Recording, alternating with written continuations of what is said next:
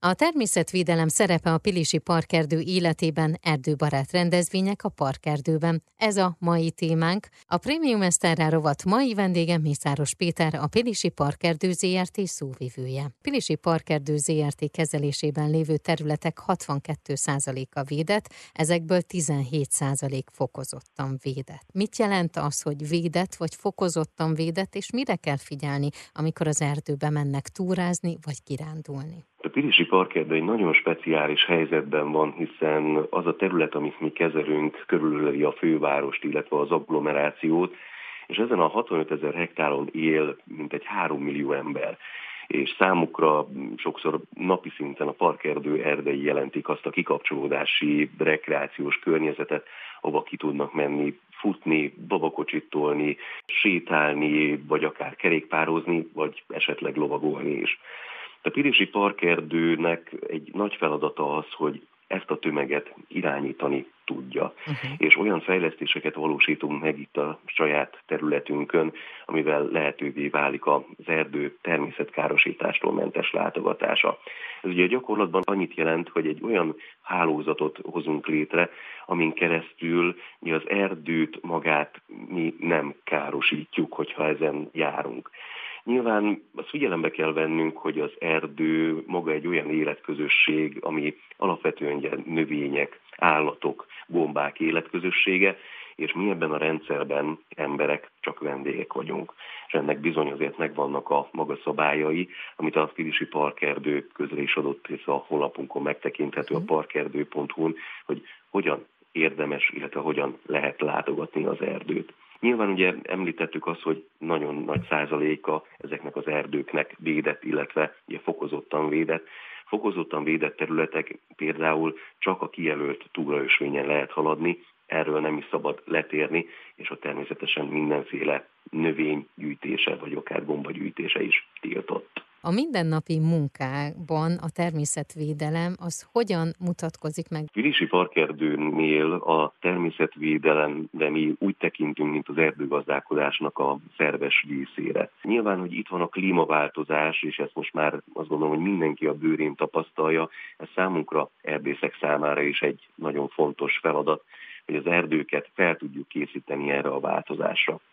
Ezzel egyrésztről úgy foglalkozunk, hogy egy olyan gazdálkodási modellt vezettünk be, amivel élen járunk itt Magyarországon, ez az örök erdőgazdálkodás, ami annyit jelent, hogy folyamatos erdőborítást biztosítunk az erdőterületen.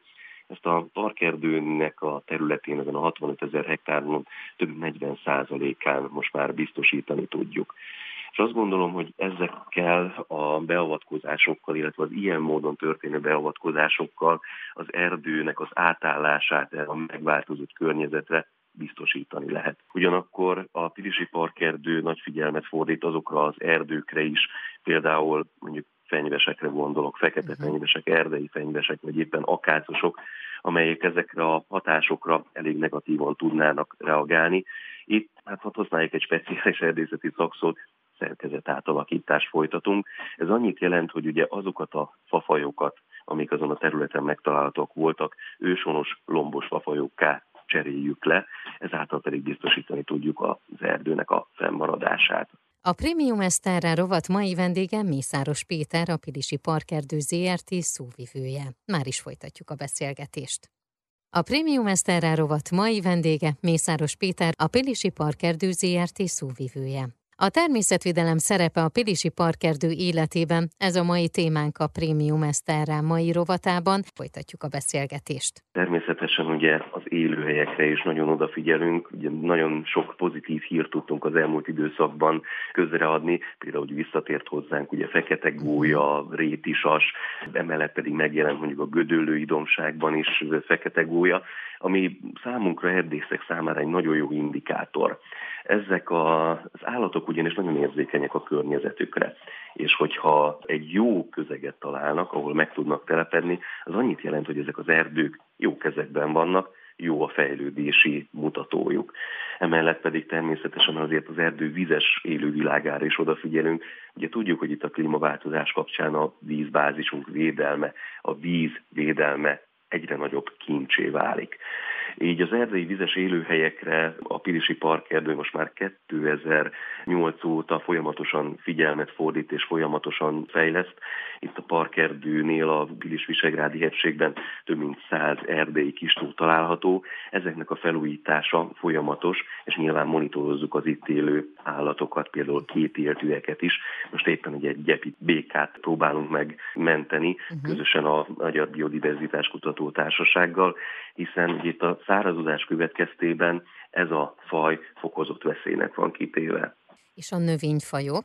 A növényfajok esetében pedig nyilván olyan élőhelyet próbálunk megbiztosítani, ami számukra egy olyan lehetőséget biztosít, hogy itt fent is tudjanak maradni a továbbiakban is.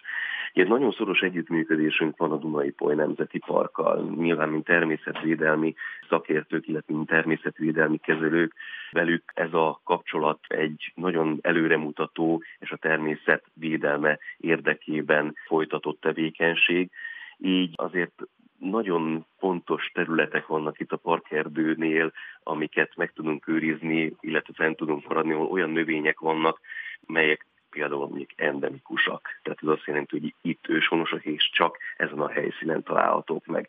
Itt például a nagyszénások területét lehetne említeni. Most így dióhéjban, egy picit dióhéjban foglaltuk össze, hogy a természetvédelem hogyan jelenik meg a Pilisi Parkerdő életében. Én nagyon-nagyon szépen köszönöm, és kívánom, hogy mit kívánjak. Most ezen gondolkodom, mi lenne a legjobb?